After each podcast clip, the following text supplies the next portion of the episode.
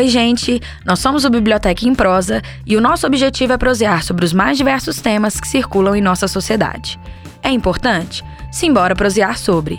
Eu sou Fernanda Nader. E eu sou Denise Cardoso.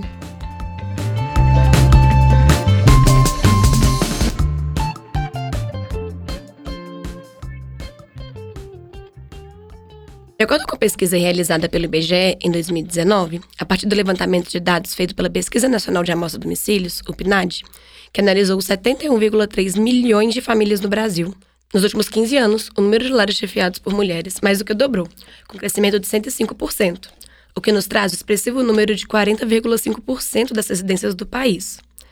É importante ressaltar ainda que 11,6 milhões dessas famílias apresentam núcleo monoparental, ou seja, contam somente com a mãe. Reconhecer a importância da força de trabalho das mulheres como fundamental para a manutenção de tantas famílias nos leva a pensar em quantas foram as lutas feministas em prol do acesso delas ao mercado, já que há séculos é sabido que o ambiente doméstico passou a ser considerado quase que exclusivamente o lugar da mulher. Hoje, em meio a vários gritos de "o lugar da mulher é onde ela quiser", elas continuam encontrando diversos empecilhos e desrespeitos no ambiente trabalhista. Ainda que tenhamos tantas de nós trabalhamos e sustentando famílias, a disparidade salarial é uma realidade. Outro estudo feito em 2019, também pelo IBGE, mostra que as mulheres ganham menos do que os homens em todas as ocupações selecionadas pela pesquisa. Foi observado que trabalhadoras ganham em média 20,5% menos do que os homens no Brasil. Pensar no caminho que já foi percorrido na luta feminista e conhecê-lo é importantíssimo para iluminar o tanto que ainda está por percorrer. Diante disso, e reconhecendo que, além da diferença entre os salários, assédios de ordem moral e sexual, abusos de poder, exclusão e demissão de mães, desonestidade intelectual e outras tantas violências fazem parte da rotina de milhares de mulheres no mercado de trabalho brasileiro. A prosa de hoje é sobre isso, sem esquecer as diferentes lutas de mulheres brancas e negras pela conquista desse espaço. O episódio de hoje é sobre mulheres no mercado de trabalho. A dona de casa limpa, lava e passa, mas fora do lar não pode trabalhar. A dona de casa limpa, lava e passa, a dona de casa que não precisa ser Amélia pra ser de verdade. Cê tem a liberdade pra ser quem você quiser, seja preta, indígena, trans, nordestina, não se nasce feminina, torna-se mulher. Então hoje a gente vai falar um pouco sobre as mulheres no mercado de trabalho. É um tema que foi escolhido justamente por ser, né, o mês de março, um mês em que essas discussões vêm à tona mais frequentemente.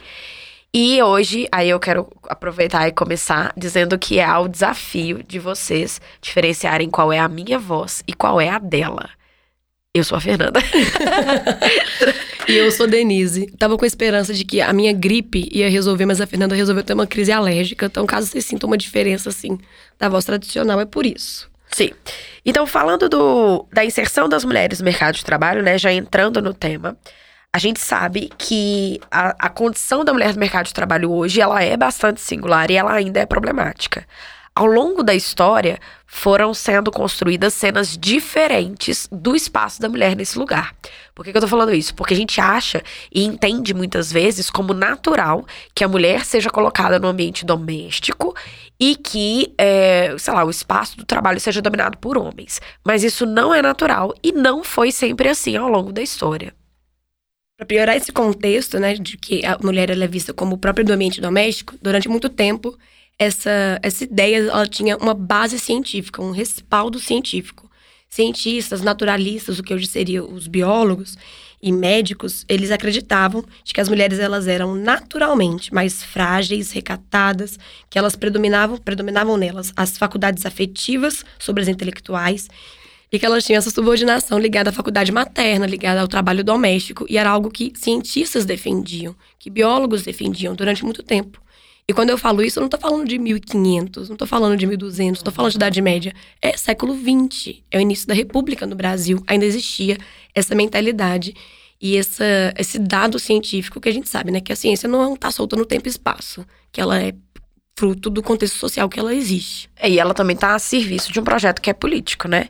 Então, se a gente for pensar, por exemplo, no século XIX, a gente já tem a construção da feminilidade mais bem marcada. Eu fico lembrando, por exemplo, do romantismo brasileiro, até usando a literatura para poder avaliar um pouco disso, mas o romantismo brasileiro, a mulher, ela era praticamente feita de luz. Então, ela era um ser. E aí tem todo um biotipo físico também, que é interessante, mas a mulher ideal, a musa e tudo mais, ela era uma mulher branca, mas ela era muito branca, ela era pálida, ela era angelical. Então, refletia a luz. Ela refletia a luz, ela era feita de luz, ela refletia a luz. Ela era intocável, ela ficava no altar para ser adorada, basicamente, né? E todos esses traços de feminilidade. Então, é uma mulher mais esguia, uma mulher mais delicada, mais frágil, santificada, né?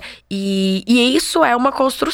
É uma construção até, igual você falou, não é de 1500, então ela é relativamente recente. Relativamente, tá? Eu sei que passaram esses séculos, mas relativamente recente. Se a gente for pensar, antes disso, a mulher, ela tava com a sua força de trabalho sendo explorada, seja na agricultura, né, nas indústrias. A gente vai ter todo esse contexto, né? Basicamente, ao longo da história, vai se consolidar em várias sociedades diferentes a submissão feminina. Em algumas sociedades mais do que outras. A gente pode, sei lá, voltar lá na Grécia Antiga, onde as mulheres atenienses não podiam nem sair na rua, porque ela era vista como o próprio ambiente doméstico. Isso vai passando o tempo, mas isso sempre vai sendo reforçado de outras formas, de acordo com o próprio contexto. Como, por exemplo, o século XIX é o século do cientificismo. Então, usa o respaldo científico para isso. Porém, qual mulher que é essa que não pode trabalhar?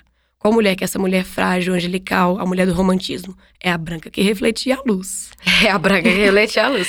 E é engraçado trazer essa questão, porque as pessoas acham, eu vejo em várias discussões, e que um recorte racial, por exemplo, ele é negligenciado.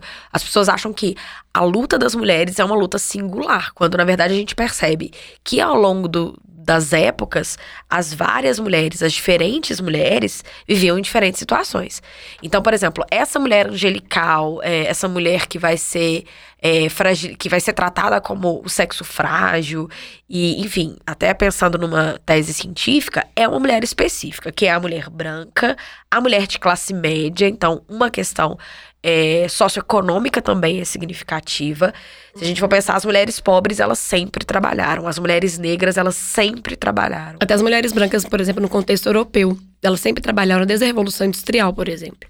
Ela trabalhava, só que mesmo por ela não é essa mulher apura e tudo mais, é intocada, mas ela é inferior ao homem até como força de trabalho. Então o trabalho dela já sempre foi desvalorizado em relação ao trabalho masculino.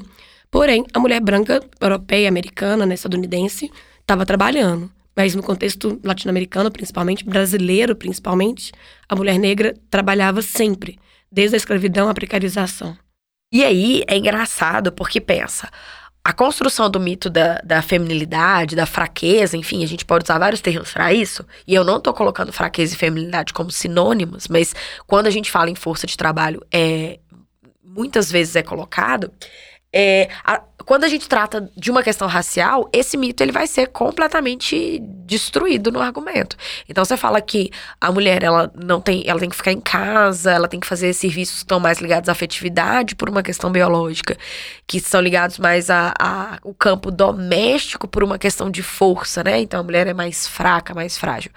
Quando a gente olha para as mulheres negras e para a história dessas mulheres, a gente percebe que peraí, então, se ela é mais fraca, se ela é mais frágil, e as mulheres negras que estavam trabalhando em fazendas, que estavam trabalhando em roça, com a enxada no braço, né?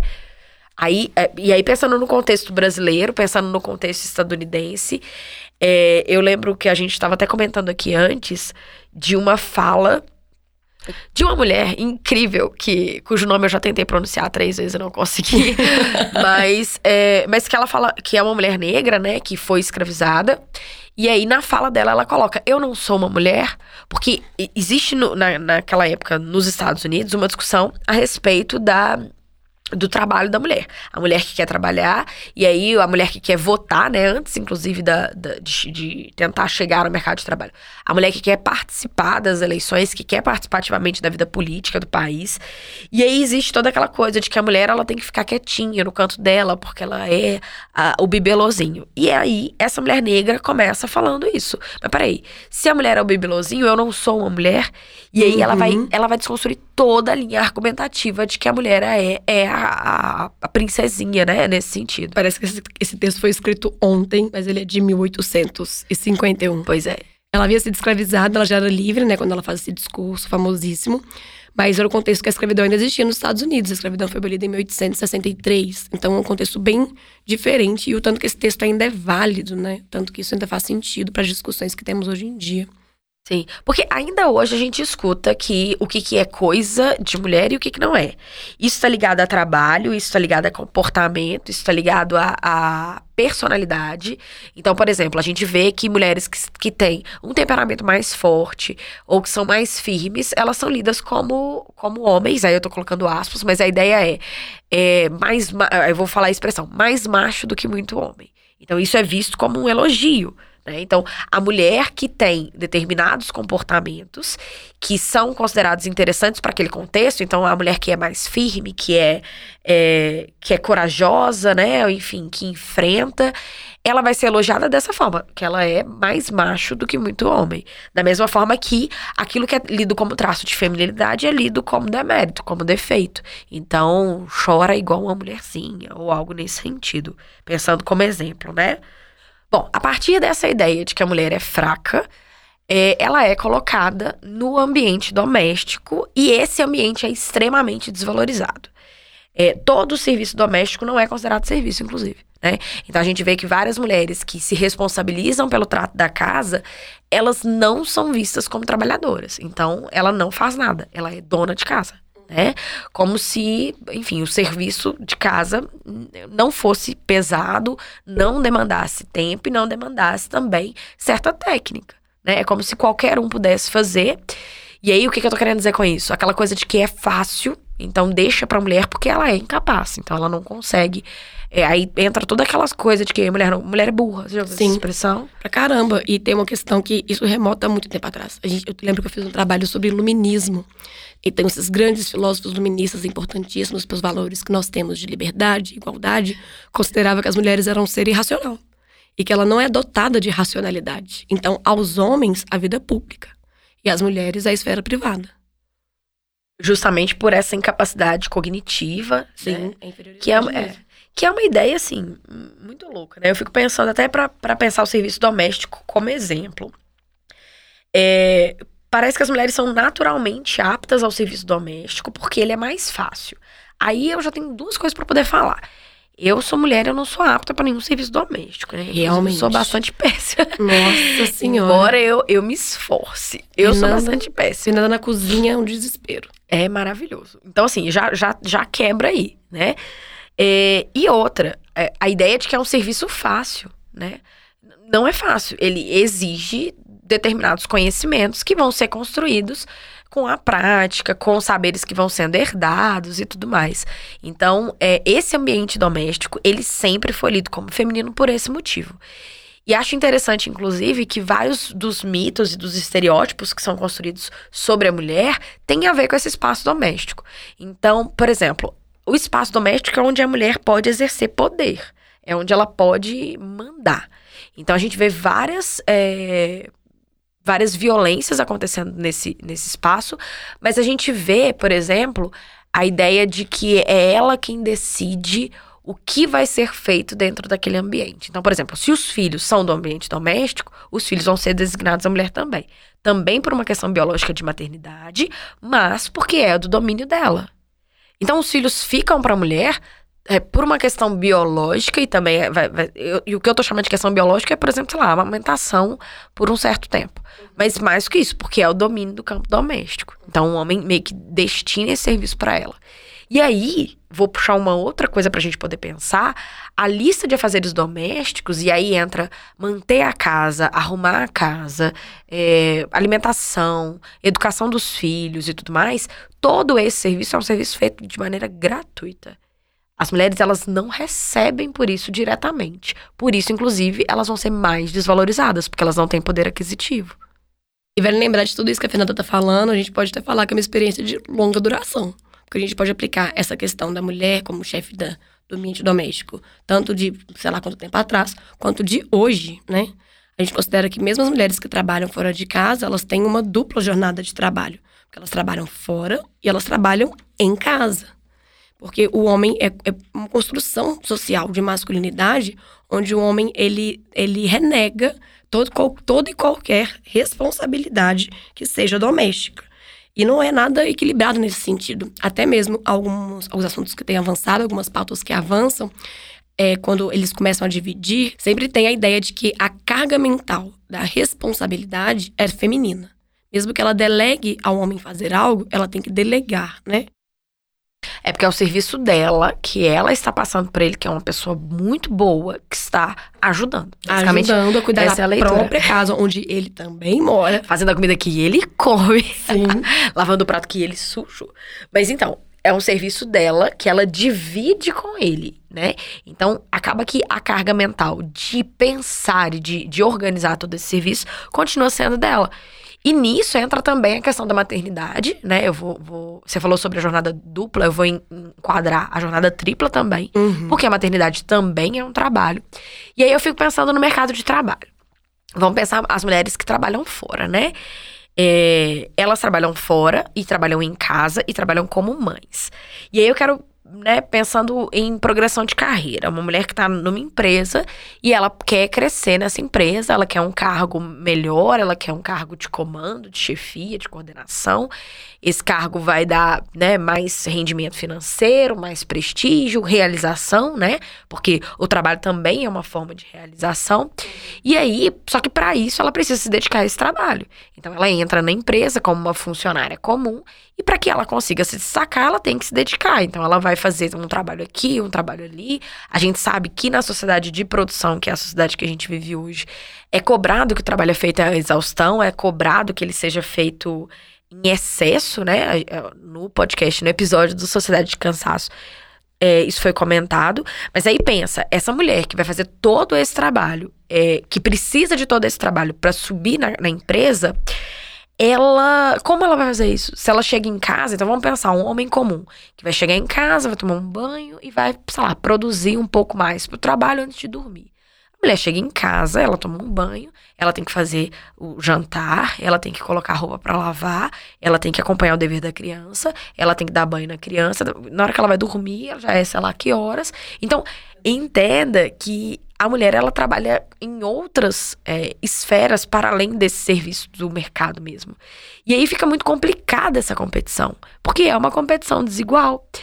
E aí, só para fechar meu raciocínio, porque quando, apesar de tudo isso, ela ainda consegue, os rumores são de que ela não fez isso por mérito, ela não fez um milagre, né? No sentido de conseguir conciliar tudo isso, sobreviver e tudo mais. Ela tem um caso com o chefe. Pelo amor de Deus. Nossa Senhora, que ele estava morta. Pois é, mas a gente já ouviu isso em vários contextos, nossa, em várias rodas de conversa, nossa, falando assim, a fulana, você viu, né? Virou chefe de sei lá o quê. Você não sabe o que ela tá fazendo. Então, assim, acaba que tudo que foi feito continua não sendo reconhecido. Pensando nisso que a Fernanda tava falando sobre como que as mulheres acabam sendo negligenciadas ou são obrigadas a negligenciar o trabalho, pensando na questão da maternidade, se você vê um gráfico em relação a um eixo de mulheres no mercado de trabalho e idade, ele forma um U. As mulheres jovens ingressam no mercado de trabalho, por volta da idade onde é comum ter filhos, né, a média no Brasil. As mulheres saem do mercado de trabalho e elas se retornam quando os filhos estão adultos, crescidos. Então, a gente pode observar com esse dado, tanto que a maternidade e a carreira são algo que são vistos como inconciliáveis por muita gente. Tanto por muitas pessoas que, sei lá, pressionam mães para elas pararem de trabalhar, porque elas não estão dando atenção para os filhos, ou por empregadores que deixam de contratar mulher com filho, demite mulheres que estão grávidas ou logo depois da licença maternidade, quando não vai ter um processo. Então, isso é extremamente comum. E é justamente por isso que muitos empregadores, eles dão preferência para contratar homens. Porque os homens, eles não têm responsabilidades domésticas. Os homens não têm responsabilidades com os filhos. Nunca se pergunta para um homem em uma entrevista de emprego se ele tem filhos ou pretende ter filhos. Nossa, isso é uma coisa para poder pensar. Porque na minha cabeça, era normal perguntar isso. Porque em todas as entrevistas que eu já fiz na minha vida, eu não tenho filhos. Em toda entrevista, a pergunta, você é casada? Aí, sim, sou casada. Você tem filhos? Não. Pretende ter? Aí eu fico pensando assim, gente, mãe, para de me impressionar. Eu me sinto pensando com minha mãe. Parece eu, mãe, de papo. Para. É, eu sinto que é uma invasão, porque é uma pergunta muito íntima. Sim. Então, a minha vontade é falar assim, olha, nesse momento eu vou chamar meu marido de fazer uma conversa, minha família inteira, a gente vai discutir sobre o planejamento familiar. Porque toda entrevista, esse tipo de pergunta aparece. E pra mim, era normal que aparecesse. Porque como aparece sempre, até eu descobri que os homens não escutam esse tipo de pergunta. Do tipo, você tem filho ou você pretende ter? Então, a gente tá falando que, historicamente, a mulher foi colocada no ambiente doméstico. Que agora, ela já tem, né, a gente tá falando de 2020. Ela já tem um espaço muito mais significativo do que já foi no mercado de trabalho. Mas, mesmo no mercado de trabalho, ela vai ser categorizada, ou ela vai ser escolhida, ou, né, enfim, preterida por questões que são domésticas. Tanto é que o termo maternidade e carreira é um termo conhecido, debatido. Joga maternidade e carreira no Google. Vai aparecer um monte de coisa, um monte de discussão, texto, ótimo, que bom. E paternidade e carreira? Causa um estranhamento ouvir isso, paternidade e carreira. Porque ninguém nunca disse que isso é inconciliável. Enquanto maternidade de carreira sempre foi visto como inconciliável, desde muito tempo, justamente por conta desse mito biológico, né? A ideia de que condições femininas são biologizantes. Isso me lembra da discussão que a gente teve no podcast do gênero e sexo biológico, da ideia do gênero, né? O gênero é a construção social em cima do sexo biológico. A ideia de feminilidade é uma construção social, tanto é que ela varia de uma sociedade para outra. E mesmo assim, a mulher no ambiente doméstico não é própria para trabalhar. Eu vi até um dado de que em casos de crise, as mulheres são demitidas primeiro do que os homens.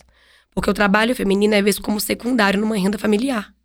Enquanto o trabalho masculino, ele é o trabalho primordial, né? E o trabalho da mulher, ele vem para complementar. Sendo que a gente ouviu o dado agora, né? No início do podcast, da quantidade de domicílios brasileiros que são chefiados por mulheres. Então, não faz sentido nenhum. E esse negócio de complementar, né? A mulher que trabalha para complementar a renda da casa. Mas peraí, a renda é do homem e a mulher só colabora, né? E basicamente na prática a gente vê que isso, sei lá, vamos pensar numa divisão que às vezes até é igualitária, 50-50. E aí, uma coisa pra gente poder pensar ainda sobre o mercado de trabalho atual é que ele já absorve um número significativo de mulheres, considerando até os dados estatísticos que foram usados, mas essas mulheres, elas vão ser colocadas, né, elas vão ser colocadas sob juízo de valor pelas questões domésticas. Então, se tem filho, tem menos chance de ser contratada. Mulheres que tiveram filho, que voltam da licença maternidade, são mais comumente demitidas e tudo mais. Isso também reverbera no salário. É um serviço considerado menor. Inclusive, a gente teve político falando isso, que mulher deveria ganhar menos mesmo, porque ela é engravida.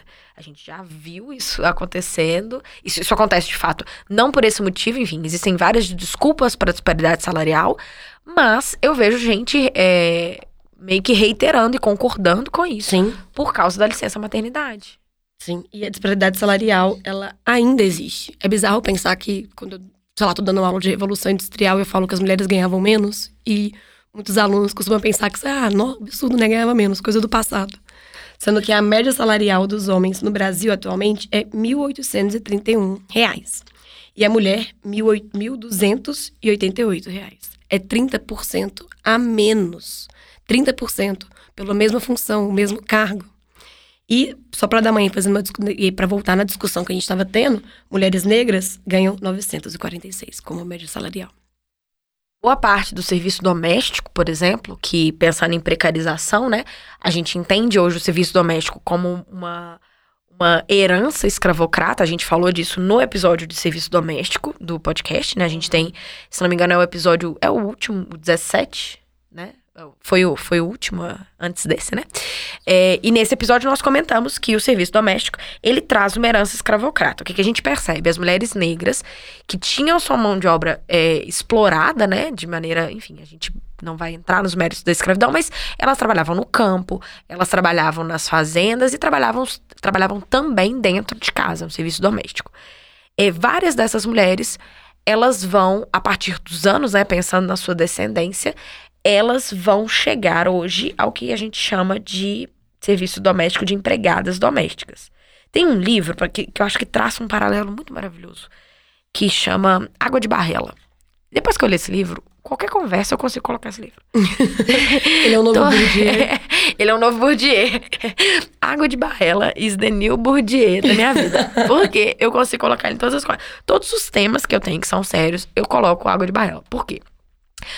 O Água de Barrela é um romance da Eliane Alves, e aí é o seguinte, ele vai contar a história, é uma história da vida dela, eu só descobri que era da vida dela, tipo assim, pro meio do final do livro, mas é uma história da vida dela, dos ascendentes, né, da família dela. Então começa com Akin, que é o primeiro parente dela que foi trazido pro Brasil, então foi trazido no navio negreiro e tudo mais.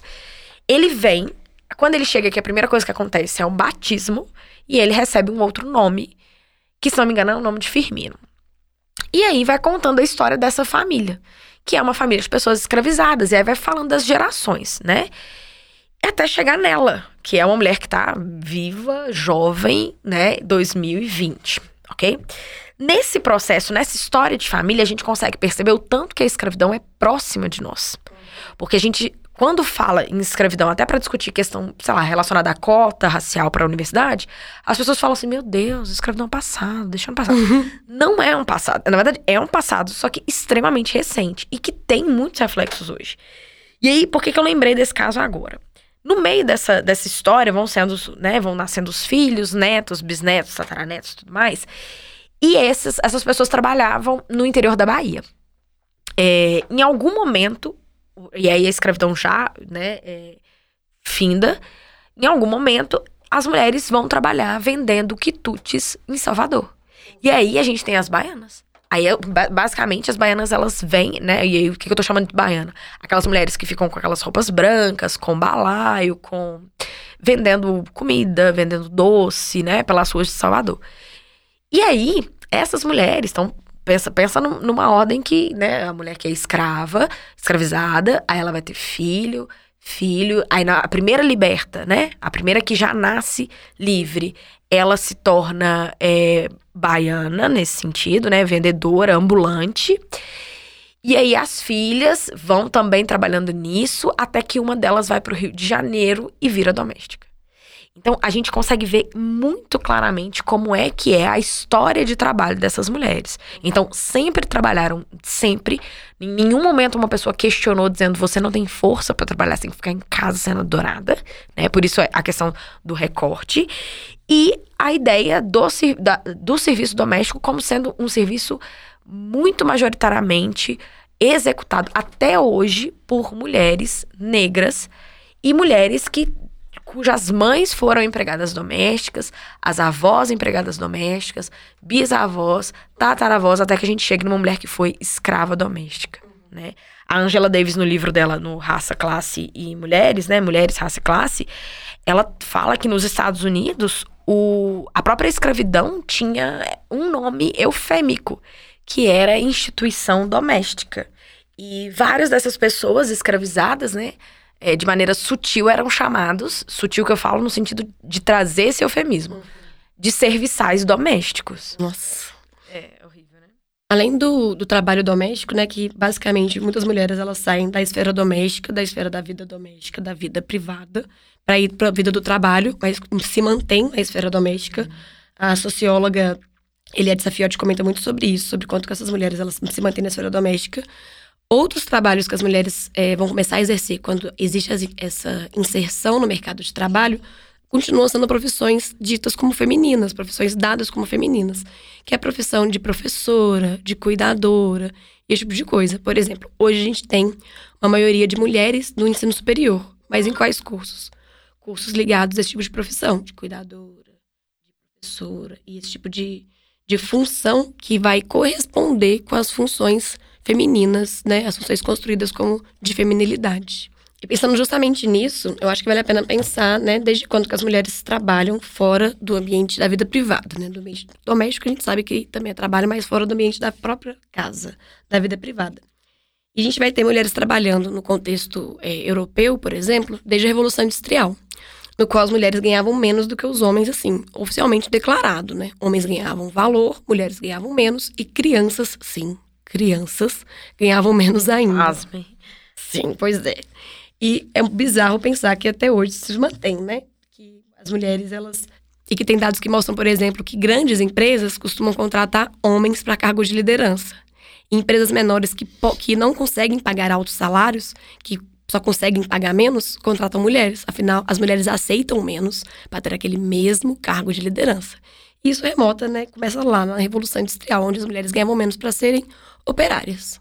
E já aproveitando, já que a gente está falando de mulheres operárias, eu acho que vale muito a pena falar sobre a origem operária do 8 de março, né?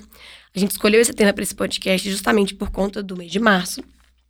E o 8 de março tem uma origem que é inegavelmente operária.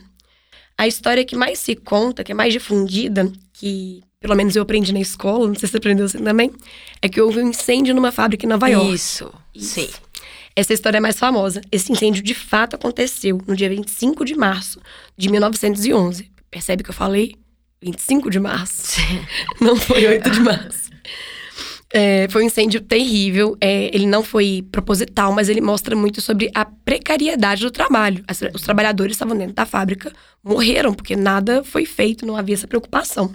Foram 146 trabalhadores que morreram nesse incêndio, sendo que deles, 125 eram mulheres. E por que tinha maioria mulher dentro dessa fábrica? Porque era mais barato.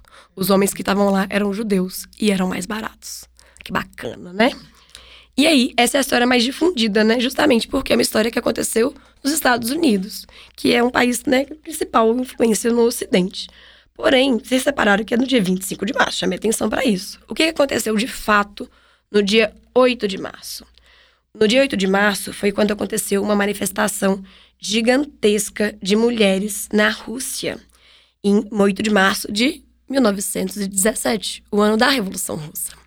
Então, mulheres estavam manifestando contra a fome e contra a participação da Rússia na Primeira Guerra Mundial, que por conta dos gastos só aumentava a pobreza, a miséria e a fome em cima da população por conta dos impostos, além de que a Rússia foi, né, humilhada na guerra. Péssimo, coitada. E aí teve essa manifestação gigantesca de mulheres operárias nesse protesto. Era 8 de março no nosso calendário, né? A Rússia na época usava outro calendário, então foi em fevereiro. Ela faz parte do que a gente chama de Revolução de Fevereiro. No calendário russo da época, no calendário juliano, era 23 de fevereiro. Mas no nosso calendário atual, e que logo depois a Rússia pega também, 8 de março, que é a data do Dia Internacional da Mulher, né? Após a Revolução Bolchevique, no mesmo ano, a Revolução Vermelha, a Revolução de fato comunista, essa data ela foi oficializada como dia de celebração da, abre aspas, mulher heróica e trabalhadora.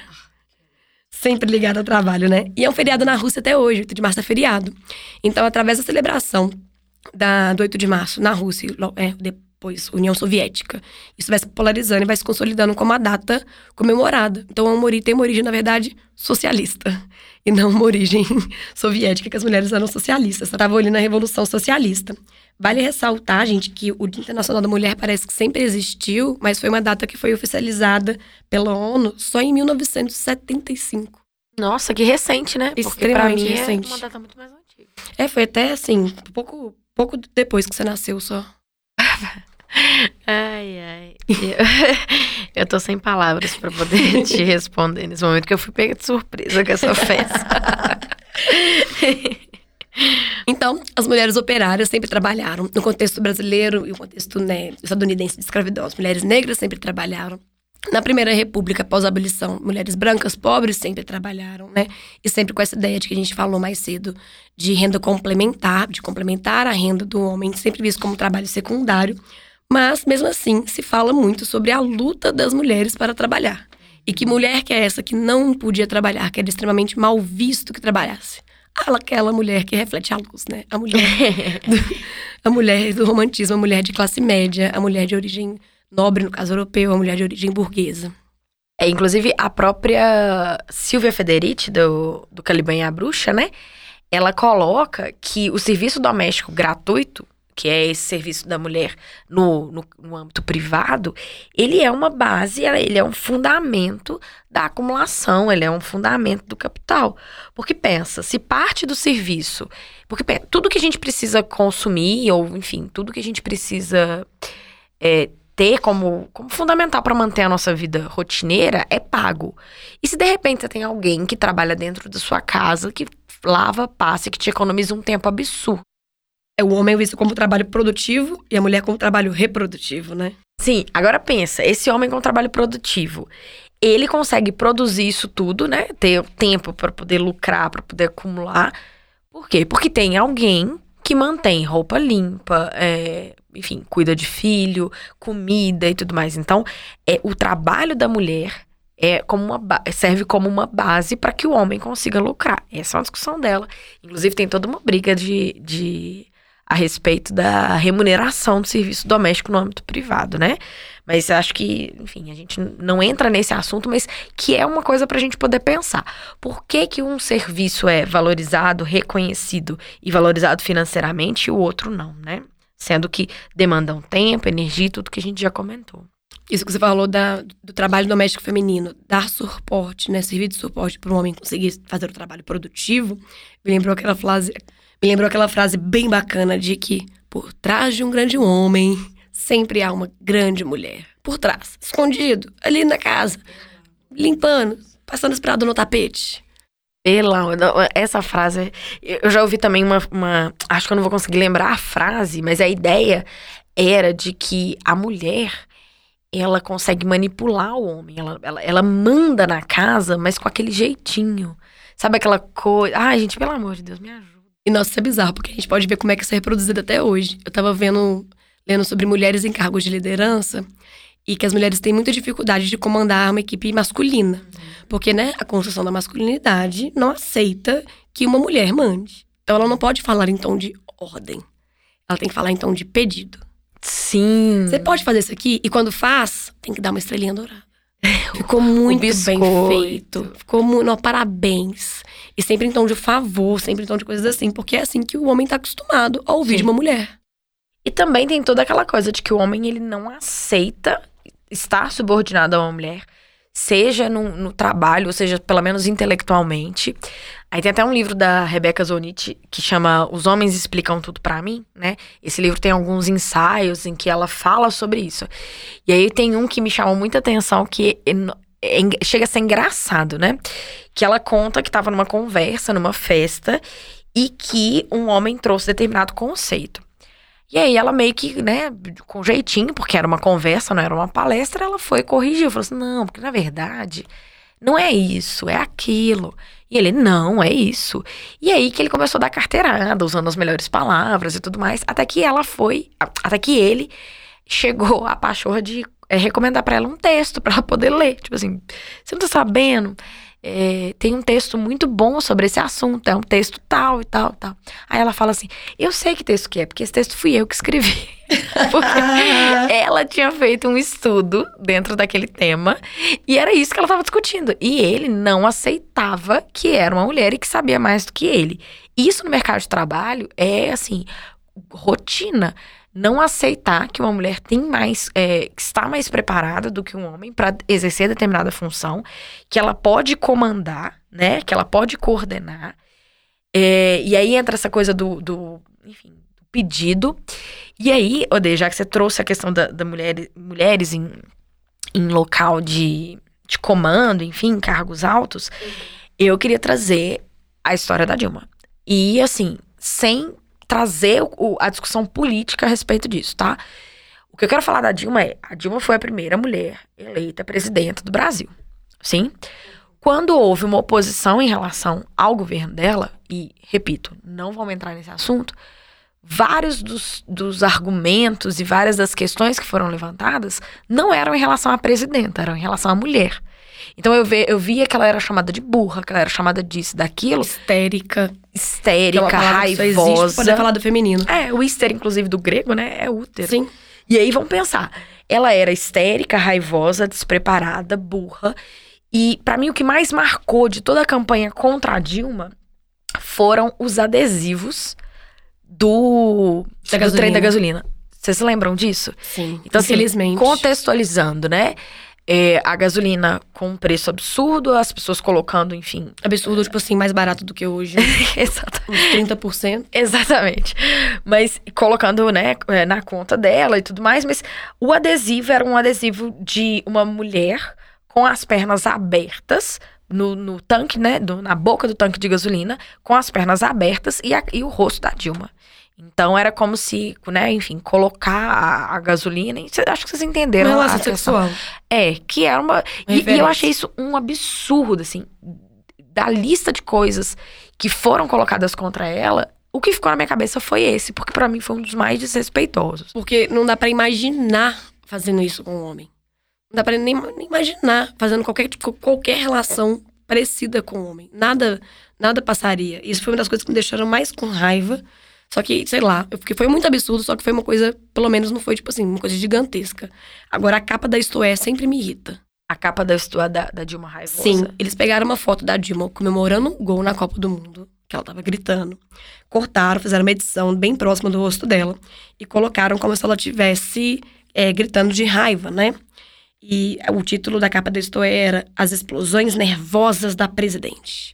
Que ela estava descontrolada ali, às vésperas do impeachment. E a ideia de quê? Da mulher como louca, da mulher como histérica. Sendo que, até compararam na época com uma capa da mesma revista, do técnico Bernardinho, que ele é famoso por ser uma péssima pessoa que grita com todo mundo. Por ser louco, histérico. Mas ninguém fala que louco histérico. Era tipo assim, um ótimo líder. Sim, só que ele era muito passional. Olha como é que é diferente a palavra. Ele era muito passional. Ele era mais à flor da pele. Sim. E isso era o que eu sempre vi isso como uma característica positiva dele. Ele se envolve, ele se entrega. Pro homem é um diferencial, pra mulher é um defeito.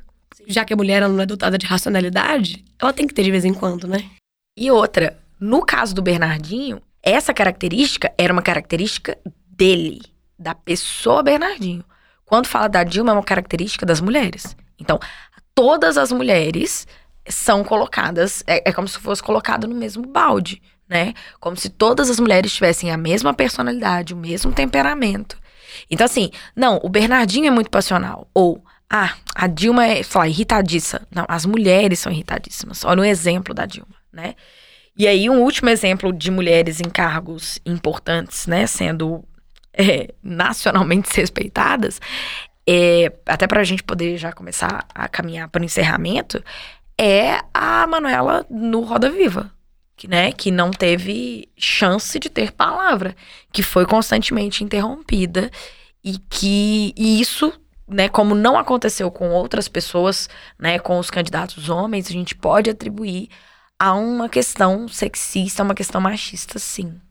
Inclusive, todas essas questões que as mulheres em cargos de liderança passam, ainda tem toda uma pressão para que a mulher em cargos de liderança, não só, né, mas também, ela tem que estar impecável. Ela tem que ser linda.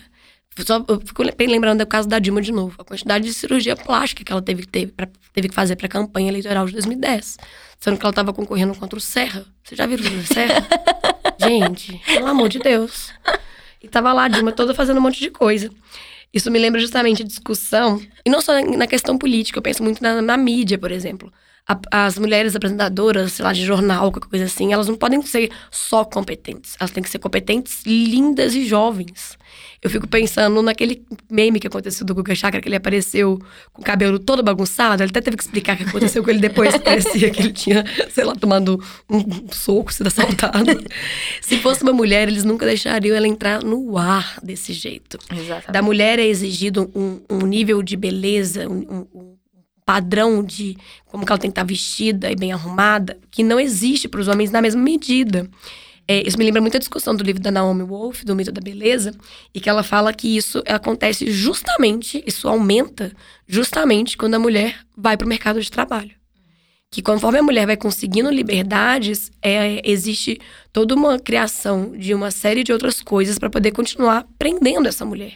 Já que ela tem direito ao voto, já que ela tem direito a trabalhar fora, não pode estar tão livre assim. Uhum. E que aí vem o mito da beleza para poder manter essa mulher sob controle, para que ela não esteja no seu 100% de produtividade, para que ela gaste tempo com isso. Isso é para poder citar ela aqui.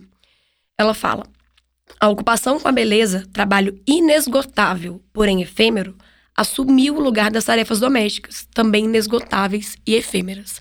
Inesgotável porque nunca tem um padrão atingível, até porque ele sempre muda, e efêmero porque passa, a mulher tem uma data de validade, né? Depois dos 40 anos, ela não pode estar ali do mesmo jeito. É, e o tempo, né? Isso é uma coisa pra gente poder pensar. O tempo que a mulher gasta pra poder cuidar dessa questão estética é um tempo que ela poderia estar gastando produzindo. Sim. Né? Então, por exemplo, você tem mulher que acorda 1 hora, 2 horas mais cedo pra poder fazer uma escova no cabelo, porque não pode trabalhar com o cabelo de um jeito X, Y e tal. Isso é uma coisa pra gente poder pensar.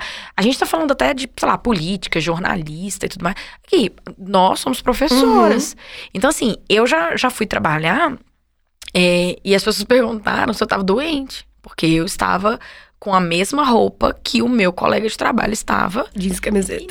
E ninguém falou nada com ele. Então, eu disse, mas a Fernanda só tem essa roupa. Eu disse, amado, você viu que o fulano só vem com a mesma calça e uma blusa? Só.